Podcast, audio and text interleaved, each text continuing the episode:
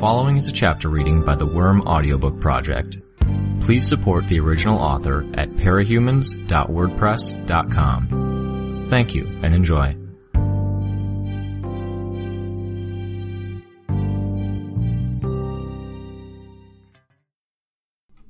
Park there, Stan said, pointing to a space off the side of the road. We'll be facing uphill and we still have to unload the equipment, Nipper piped up from the back seat. Uh, there's a method to my madness. Park, Marshall. I'll even deign to help unload and carry this time. He got a glimpse of Marshall rolling his eyes, but the boy steered the van to a parking spot. True to his word, Stan was out the door, rolling up his sleeves. Didn't hurt. The humidity was brutal outside the air conditioned van. His dress shirt was already sticking to his back. They were on a hill, and the vantage point afforded them a view of the city. Cranes dotted the skyline, and the buildings themselves were gleaming, the whites and colours brightened by the ambient moisture in the air. It might have looked attractive, but there were spots where buildings were missing, whole areas where the construction was only just beginning. He could see the white building, not too far away, which was taller than even the skyscrapers immediately around it. He'd investigated it just a few days ago. They'd erected a tall white tent, holding it up with a crane. They'd reinforced it with plexiglass panels and iron reinforcement, and now a more solid construction was going up around it. Slow, painstaking, careful work, filled with redundancies. The workers would be glad to be free of the hazmat suits in this heat. Brockton Bay wasn't lacking in stories to tell. The quarantine building alone was one. Need a hand, Nipper said. He hurried around to the back of the truck. The van had been parked at the side of the road, emergency brake cranked, wheels turned so it would ride up onto the sidewalk if the brake failed, but the steep incline was making it hard to unload the equipment. Much of it was set up to be slid out of the back of the van at a moment's notice, but that same convenience was an obstacle here. The stuff was expensive, and if it slid to the road. He found a space behind her and reached to get a grip on the far end of the camera. It might not have been a problem, but Nipper was short, petite, built more like a 13 year old than a 23 year old college graduate. She wasn't suited for the job. She knew the equipment, she was capable with a computer, she had good eyesight, and the tattoos and array of piercings on her right ear were as good an indicator of her creative edge as anything else. But this wasn't the job she'd been working towards. She wasn't one to complain, but she didn't have stamina. She didn't have strength, and this, all of this, it was too fast paced for her. She'd have been better, maybe even happier in the newsroom, managing the feeds, maintaining the systems, and working on post production. Marshall hefted the bag out of the back of the van. All the wires, the tripod, the lighting, packed into a dense case. The boy didn't look like a professional, hadn't quite adapted to the job he'd been pulled into, from intern to a jack of all trades, filling in the gaps in Stan's team. Set up, interviewing, driving, gopher, anything and everything. He was drawing in a paycheck, but he was definitely working for it, facing all of the hassles, the intense stresses and dangers of the job for $11 an hour. Dangers, Stan thought. Images flickered through his mind. Everyone at the station had seen the feeds, had watched them several times over. Purity taking the camera from Manzanares, a guy from Channel 4, then setting her monsters on the man. A man with a wife and a newborn had been murdered, just to make a point. There was a reason for the shortage of field reporters, and it wasn't limited to Manzanares either. The problem was a chronic one. This was a job that put ordinary people on the fringes of events that were dangerous for capes. Set? Marshall closed the back of the van and locked it. Set. Stan set off, with Nipper and Marshall following, Nipper almost jogging to keep up with his long strides. Reason we parked here is that the school's on top of the hill. We don't know how much parking there'll be, with students possibly taking up spaces, and if we have to drive by, searching for a spot, then someone's liable to spot us and take, uh, measures. Measures? Nipper asked a touch breathlessly. Right, she didn't have the experience to know. You'll see what I mean. There were students gathered outside the walls that bordered the school. Police cars were parked at the front, along with PRT vans, but it was the uniformed guards with Arcadia High School stenciled on their sleeves that caught his attention. Guards? It conjured up an image of a prison rather than a school. Nip, get some footage of the uniforms, Stan said.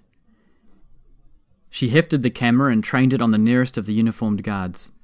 It had to slow her pace to keep the shot steady, but she kept following him. When a group of students obstructed her vision, she shut off the feed and hurried to catch up. They reached the gate where a woman with a colourful scarf was talking to a PRT uniform. He signalled Nipper, and the young woman raised the camera. Damn it, the woman with the scarf groaned as she saw them. The police officer took the opportunity to step away. Don't jump to conclusions, Stan said. We're not the enemy. You're here to bog down an overcomplicated situation, she said. I have enough problems without vultures descending. We're here for the story, that's all. You're in charge here? I'm in charge of the school. Principal Howell. He made a mental note. Howell, Howell, Howell. She wasn't the prettiest woman, with old acne scars riddled across her cheeks, a short stature, and a nose that didn't quite fit her face. Stan Vickery, Channel 12 News. He flashed her his best smile and extended a hand. She didn't take it. You're not allowed on school property. I would be if you gave me permission, he said, dropping his hand. The job was politics as much as it was investigation, creativity, and presentation. What did she want? Peace and quiet. Give us fifteen minutes to talk to your students and shoot a few takes in front of the doors, and I'll get the word out that we got the story first. Uh, other stations are playing it safer these days, less crew, less willing to act on sloppy seconds. The principal made a face. Stan smiled. Sorry, you get what I mean. Give us fifteen minutes, and we're one less thing you have to worry about today. With luck, I'll be the only local reporter you see today. With all due respect, Mr. Vickery, he said. Already told you my name. But you can call me Stan, Mrs. Howell. Fact of the matter is, you let me in the school, and I owe you one. I pull strings or emphasize certain aspects of a story. Not just this one either, who knows? The next incident could be worse or more sensitive. Mr. Vickers, she said, I'm fully aware that you're trying to bait me into giving you a soundbite. I won't comment on the situation and I won't be letting you onto school grounds. I don't want you talking to any of my students. Fine, he said. Come on, guys, let's go talk to the cops. Seriously, we're giving up? Nipper asked. Yes, he said. He took long strides away from the front gate of the school until he was sure the principal wasn't in immediate earshot. No. She's liable to get on our case if we don't pretend to play along. Howell has no authority outside of the school walls, so we interview students there. Marshall, head back in the direction of the van, talk to students, see if they want to be on TV. Look for the talkative ones and the emotional ones and point them my way. What about the cops? Marshall asked. They'll be around later, and cops have better memories than civilians. It's the students who are at the scene. Go! We don't know how long we have before other crews show. It was a shame the principal hadn't let him into the school, Stan mused. Silly of her, too. That favour he offered her was gold, all things considered something she could use to bail a superior out of an awkward position and advance her own. Your guanxi could be better, Mrs. Howell, he thought. He loved the idea behind the Chinese concept of guanxi. It fit in the same general category as the concepts of friends, family, acquaintances, but it was more based in business and politics. Guanxi was about being able to call up a person one hadn't seen in years and ask for a favor to have enough people in one's debt that there was more implied leverage to use when seeking favors from others. He'd been introduced to the idea a few years ago, and he attributed much of his recent career advancement to it. It was something to be aware of at all times, and it changed his perspective on things. He approached a group of teenage girls who were gathered in a group, observing the police and PRT officers. He flashed one of his best smiles at them, he could see one of them glance him over, her body language changing subtly. He directed the smile at her. I bet you're dying to talk about what happened here. Exciting stuff. Sure, the girl replied. Supervillain doesn't attack the school every day. Wasn't an attack. She showed up and they came after her in her civilian ID. I know it wasn't an attack, the first girl replied. I was just. It's what others have been saying. Skitter, wasn't it? Stan chimed in. He snapped his fingers and Nipper pointed the camera at the girls. Yeah, the bug girl. Another girl spoke up. I guess she goes to Arcadia? No way. I heard she was a student at Winslow before Leviathan came. Geeky kid was having a hard time with some jerks, apparently. I think her name was Taylor, but you have to ask someone from Winslow. He prodded. What happened? Was there a fight? Dragon and this new guy Defiant showed up, along with two new heroes. I don't know their names. He'd memorized the names. A- Adamant, Clasp, Dovetail, Halo, Crucible, Rosary, Sere? Sere and Adamant, one girl replied. Sere and Adamant, he said, making a mental note. And two of the wards. Clockblocker was one of them. Anyways, she got away. She didn't do anything to provoke them? Didn't hear about anything. And they mobilized on the school? Sure. He started to ask for more details, then stopped. Marshall was approaching, with a kid in tow. Cell phone video, Marshall said. Long conversation between Defiant, Dragon, and Skitter in the cafeteria. Stan raised his eyebrows, looking at the girl with the phone. Pay you twenty bucks to let us copy it. A hundred, she said. Twenty. If you got it on camera, others did too, and someone's to take the twenty. She glanced at Marshall, then back to Stan. Fine. You have the equipment? Stan asked Marshall. Laptop and a cord. Give me a minute. We'll watch it later, Stan said absently. He turned his attention back to the girls. This wasn't the first time he'd walked into a situation almost blind. The job was a stressful one, but he thrived on stress. Racing against the clock to be the first on the scene, the first to report on the situation. But even reporting was kind of a challenge unto itself. The scene had to be investigated, the story teased out, details verified. To top it off, it had to be presentable. He'd been the producer before Coil had blown up the camera crew and reporter that had been covering the mayoral debate. He had an eye for this, had to, because there was nobody back at the studio that would be able to cover this base for him. Sad and ironic, really. There weren't enough people in the bay, resources weren't consistent, so they'd reduced the size of the staff, cut back on hours.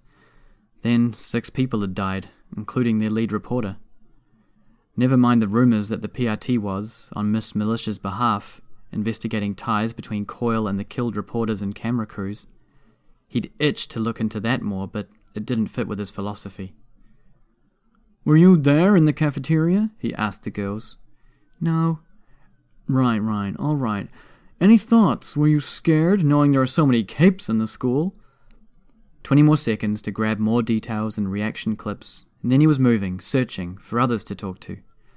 Two more groups questioned, and he didn't have much else. He knew Skitter's name, and Channel 4 had arrived, and the race was on. Got the video, Marshall called out. Stan took the offered laptop. To watch now, it would mean delaying interviews, memories would fade. But he needed the narrative. How had things unfolded? What were the key, crucial points at the heart of this? That the school was unsafe? It would work, grab attention and viewers, but it felt cheap. No, the public knew that the Protectorate was imploding. There had to be a connection tying this to something greater. Thank you, he said. He'd decided. Now I need you to find me someone who knew Skitter in her civilian guise. Marshall nodded. He or she will be one of the students who attended Winslow. On it. Stan retreated to the van with the laptop. He took the extra time to open the video in an editing suite before playing it. Without being asked, Nipper hooked it into the van's computers. A little icon notified him that he was connected to the studio. That for the S class threat downtown. I don't want to sound arrogant, but I think maybe I deserve to a little. I've done my share. You don't turn around and reveal my identity in front of a crowd. On a notepad of lined paper, he penned down 20th, followed by a question mark. The video continued playing and he noted down times and key phrases, along with questions. When a critical comment was shown, he was sure to copy the clip. There were a few times where the volume was too quiet, the voices too low, or things were drowned out by background noise. Nipper worked to tune the sound so they could make it out, raising the volume or filtering out the noise.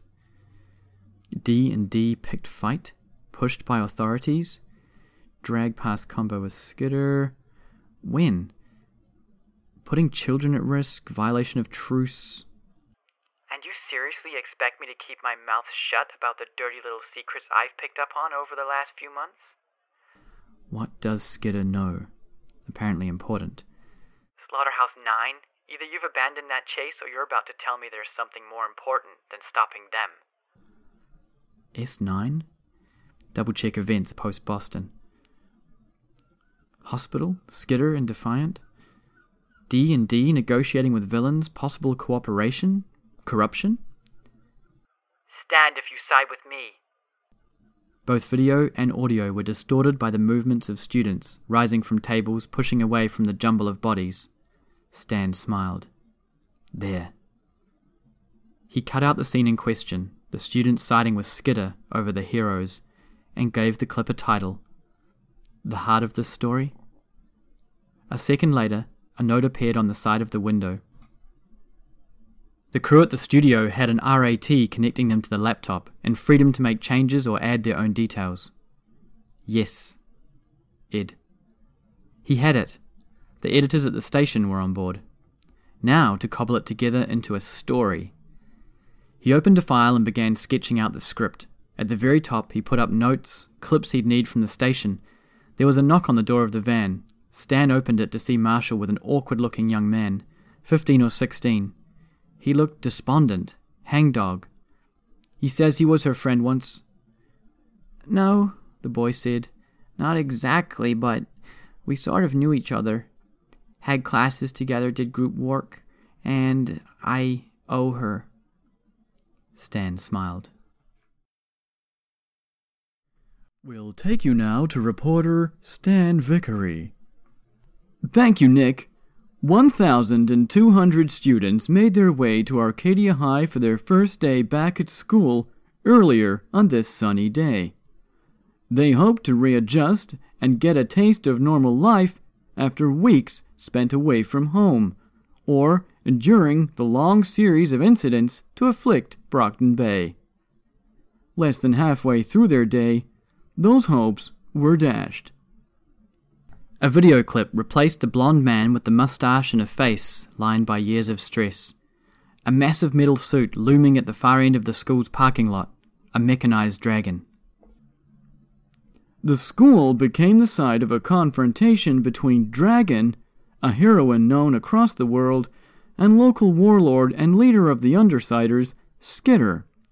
Within moments of their meeting on school grounds, Dragon revealed Skitter's identity as Taylor Hebert, a 16 year old student.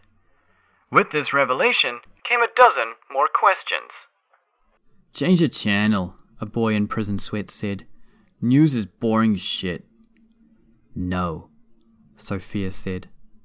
Skitter was Taylor. A dozen things fell into place. Anger boiled within her, outrage. That cringing, whiny, pathetic little scarecrow was the ruler of Brockton Bay's underworld? It didn't fit. It demanded an answer of some sort. But she couldn't. As the voice droned on, Sophia turned her attention to the bracelets she wore. There was a live current running through them, and they could be joined together to fashion handcuffs, but even like this, they were bondage. She couldn't enter her shadow state without passing through the insulated sheath that protected her. She couldn't leave as much as she wanted to right this moment. Glowering, a confused, impotent frustration building within her, she fixed her eyes on the television. It swelled within her until she could barely think. She clenched her hands, but she couldn't squeeze hard enough to release any of the building emotion. She unclenched her fists, extended her fingers, as if reaching for something, but there was nothing she could grab. There was no release valve for this, no way to vent. Taylor's face appeared on the screen in the same moment she hit her limit.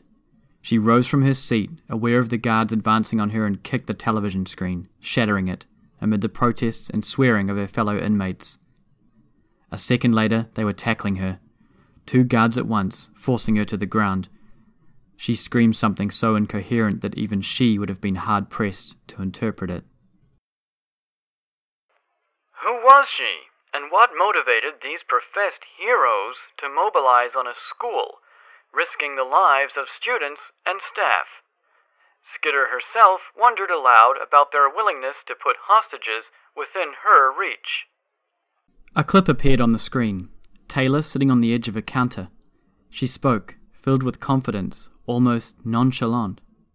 You put me in a room with 300 people I could theoretically take hostage. Why? You can't be that confident I wouldn't hurt someone. A student abruptly shrieked, thrashing and falling to the ground in her haste to get away. Danny, Kurt said, settling a hand on his friend's shoulder. You don't need to watch this. Danny shook his head. Kurt looked down at the man. He hadn't even spoken from the moment he'd opened the door and Lacey had wrapped her arms around him. This is bait, isn't it? Taylor's voice, oddly out of place, coming from the television.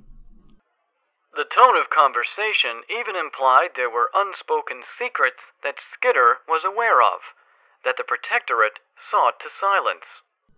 Stan Vickery spoke, reappearing, Arcadia High behind him as a backdrop. Raising questions about what those secrets might be. You seriously expect me to keep my mouth shut about all the dirty little secrets I've picked up on over the last few months? Taylor's voice, again. Danny put his face into his hands, pushing his glasses up to his forehead in the process. Kurt rubbed his back while Lacey looked on, sympathetic. What did Skitter know, and does it relate to the event on the 20th of June? Why were Defiant and Dragon willing to abandon their pursuit of the Slaughterhouse Nine? Is. Danny started to speak, but his voice cracked. He paused, then spoke again. Is this on me? No, Lacey said. No, honey. Those aren't questions I'd hope to pose any answers to today. The real question is bigger than that, and smaller at the same time. What forces drive a child from this? A teenage boy, his eyes downcast. She was nice, quiet. Uh, I know people won't believe me when I say it, but she was a genuinely good person.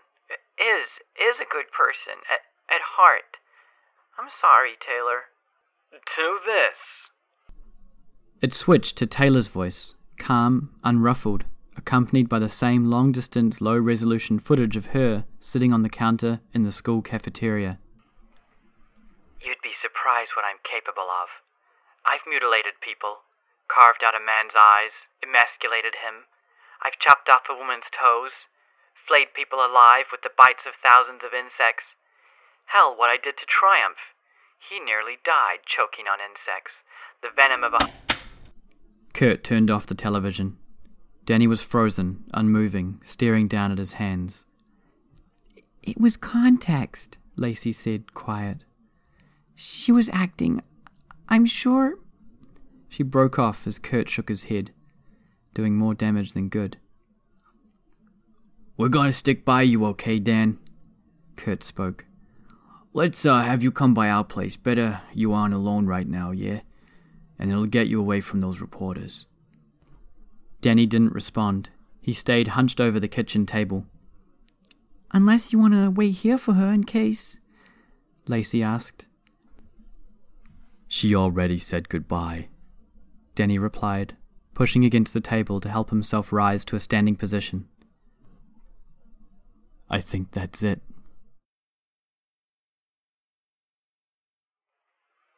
You'd be surprised what I'm capable of. I've mutilated people, carved out a man's eyes, emasculated him.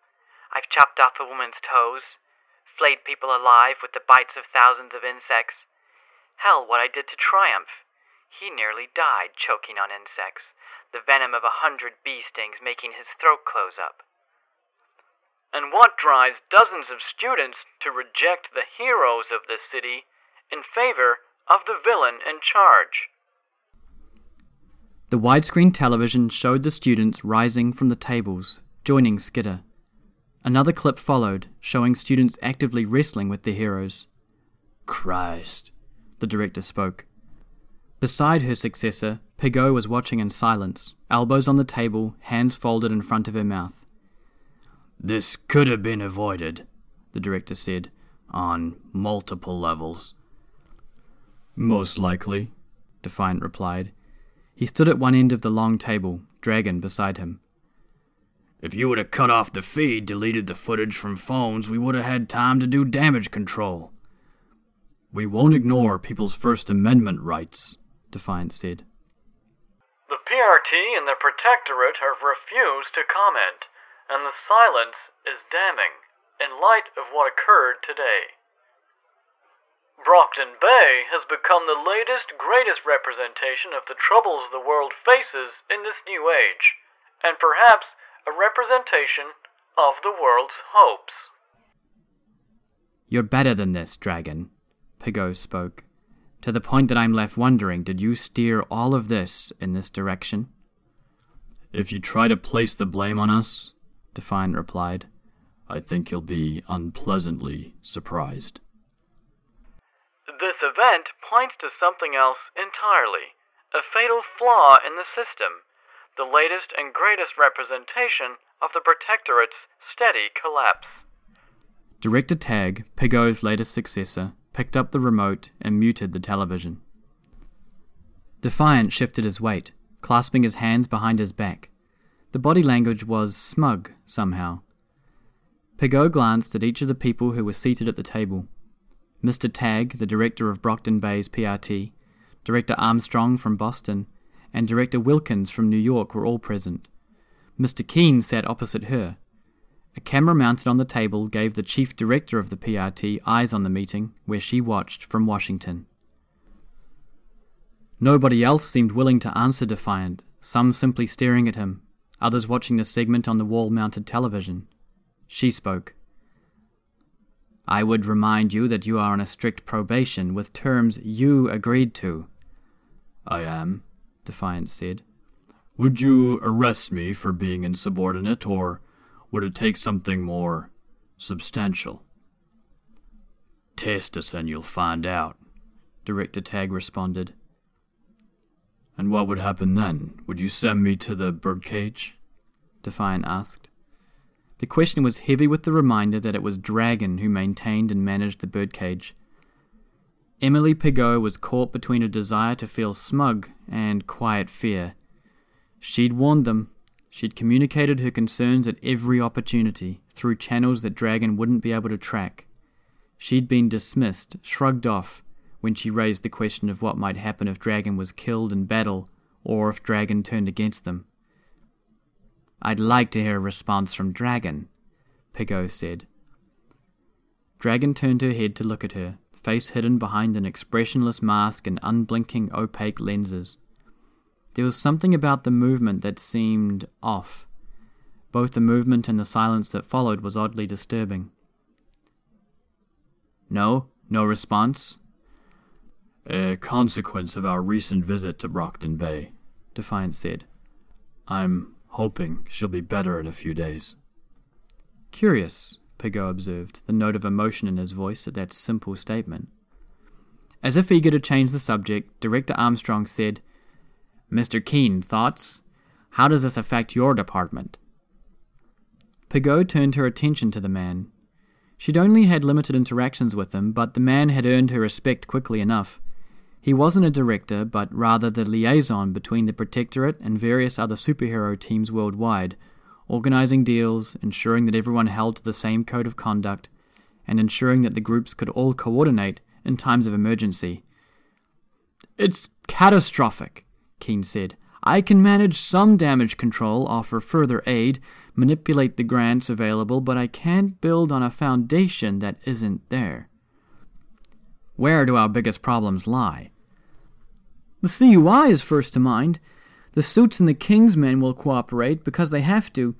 For the American teams, it varies from case to case, but we're in the middle of negotiations with the CUI, and this won't reflect well on us.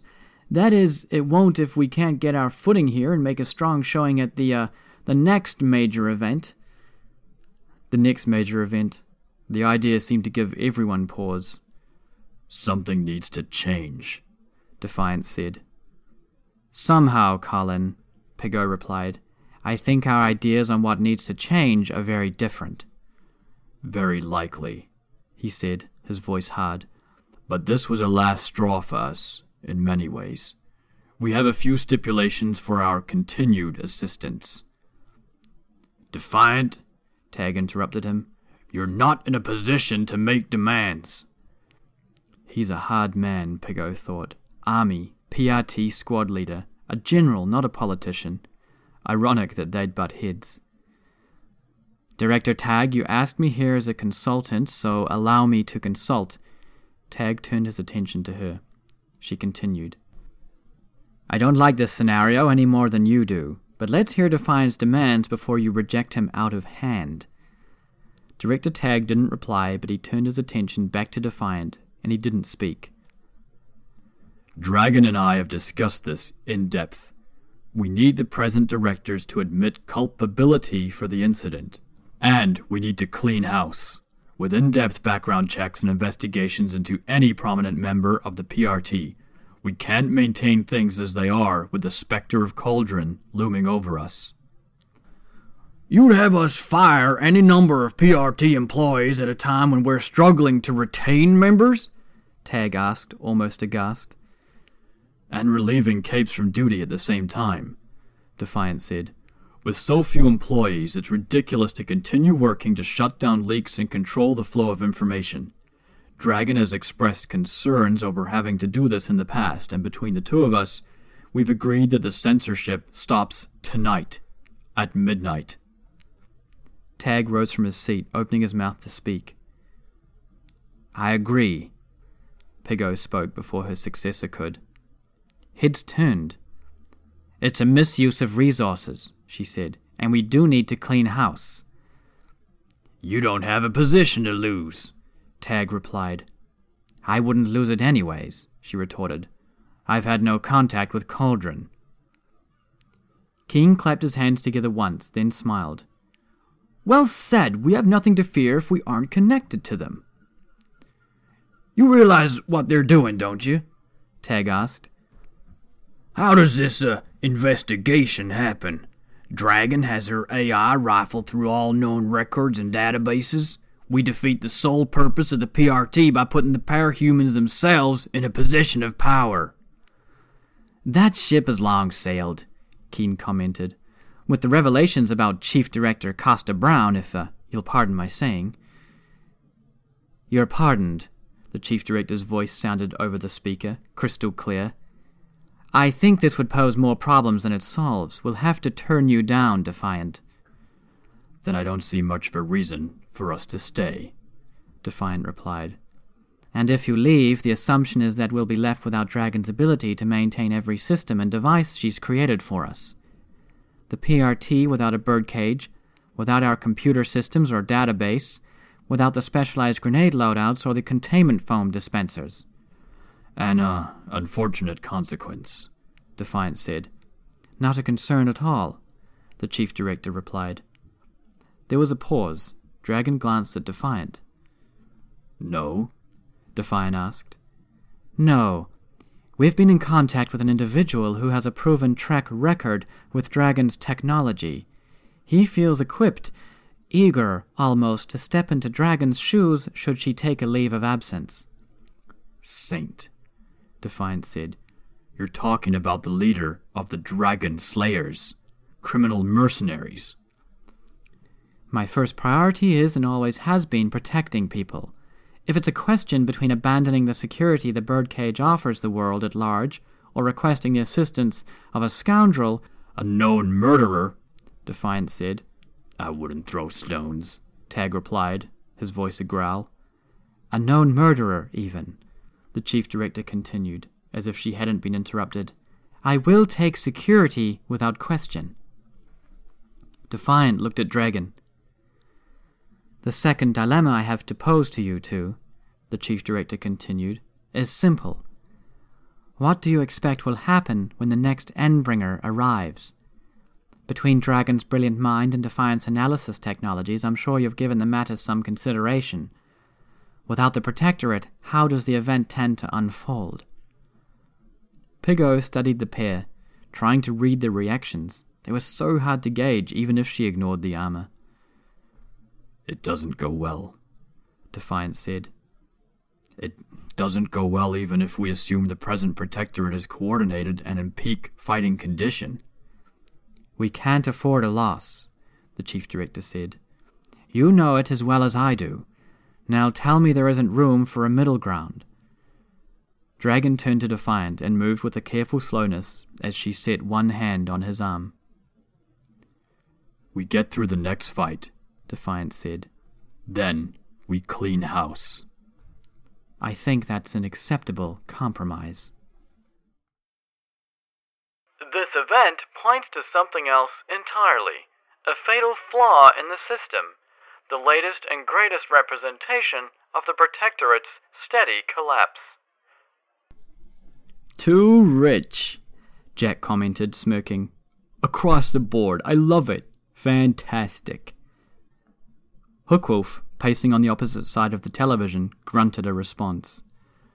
Bonesaw was crouched by the side of a machine. She watched with hands on hips as Blasto ratcheted in a bolt at the base of a tall, black handled lever, his movements jerky with the internal and external mechanisms that forced them. The Protectorate declined to comment, and in light of recent events and allegations of deep seated secrets, their silence is damning. Almost ready, Bonesaw said, her voice sing song. You're next, Hooksy. Hookwolf glanced at her and then at the contraption. Don't tell me you're scared, she said, her tone a taunt. Not uh, of this. I'm questioning if this is the path we should take. I'm expected to bring about the end of the world, Jack said, still watching the television. But this is rather tepid for my tastes. I'd like to hurry it along, inject some more drama into the affair. This event at Arcadia High School is sure to draw attention from across America. We, the public, want answers. The death of Vikare marked the end of the Golden Age, the end of an era where becoming a superhero was the expectation for anyone and everyone with powers. And even those who decided to work in business or public affairs with their abilities were termed rogues. Bonesaw took a hold of Hookwolf's hand and led him to his seat. She stepped back, glancing over the contraption. The only light was cast by a small desk lamp and the glow of a computer monitor, an island of light in the middle of an expansive, wide reaching darkness. Desk, engine, and tinker design seats surrounded by an absolute oppressive darkness. It doesn't sit well, Hookwolf said. I can't articulate why. My thoughts are still cloudy. Bonesaw hit a button, and the lights began to flicker. The engine beside her started to hum with a progressively higher pitch. With the flickering of the lights came glimpses of things beyond, light on glass and wires. I'd rather a Ragnarok than. Bonesaw hauled on a white handled lever, and Hookwolf's voice cut off. The flickering of the lights ceased, and the room returned to darkness. Jack sighed. Oh, threatens to mark a similar occasion. Bonesaw stepped over the body of a dead tinker in a lab coat, stopping in front of Jack. Strip! Jack shucked off his shirt and then pulled off his pants and boxer briefs. The blades that hung heavy on his belt made an ugly metal sound as they dropped to the tiled floor. And cover yourself up, Bonesaw said, averting her eyes. Shameful! You're in the company of a child and a girl, no less. Terribly sorry, Jack said, his voice thick with irony, as he cupped his nether regions in both hands. He stepped back and took a seat, leaning back against the diagonal surface behind the short bench. Cold. The reality is clear. The repercussions of what happened today will change the relationship between hero villain, and civilian. It remains up to them to decide whether it will be a change for the better or a change for the worse. The segment ended, and the television turned back to the news anchors at their desks. Pretentious, isn't he? Jack asked. Likes to hear himself talk. Bonesaw replied. Which do you think it'll be? Change for the better or change for the worse? Jack smiled. It's a given. She asked. She pressed the button, and the light started to flicker again. I think so, Jack commented. But I almost hope things do turn out well. The lights were flickering more violently now, to the point that periods of light matched the periods of darkness. Between the spots in his vision, Jack could see more and more of their surroundings. Row upon row of glass case lined the underground chamber, each large enough to house a full grown man, though there were only fetal shapes within at present. Each was labelled. One row had cases marked crawler, crawler, crawler, crawler. Ten iterations in total. The next row had ten cases labelled with the word Siberian. The one after with ten repetitions of chuckles. One column of cases dedicated to each member of the nine, past and present, with the exception of Jack, and one other. Makes for a greater fall? Bonesaw asked. Exactly, Jack replied. He glanced at one isolated case, felt his pulse quicken a notch. It was the only one that was standalone. Gray Boy. I guess we find out soon, he said, raising his voice to be heard over the whine of the engine. Bonesaw only laughed. She hauled on the switch with both hands, and the room was plunged into silence and darkness. Hi, this is Jay. You just finished listening to a chapter from Arc 20, Chrysalis, from the web serial Worm by J.C. McCrae. This production is brought to you by the Worm Audiobook Project. If you would like to know more about us or to volunteer your own services, please check us out at audioworm.rein-online.org. You can download or listen to every chapter directly from our site, or you can find us on iTunes or any podcast app under Worm Audiobook. Thanks for listening.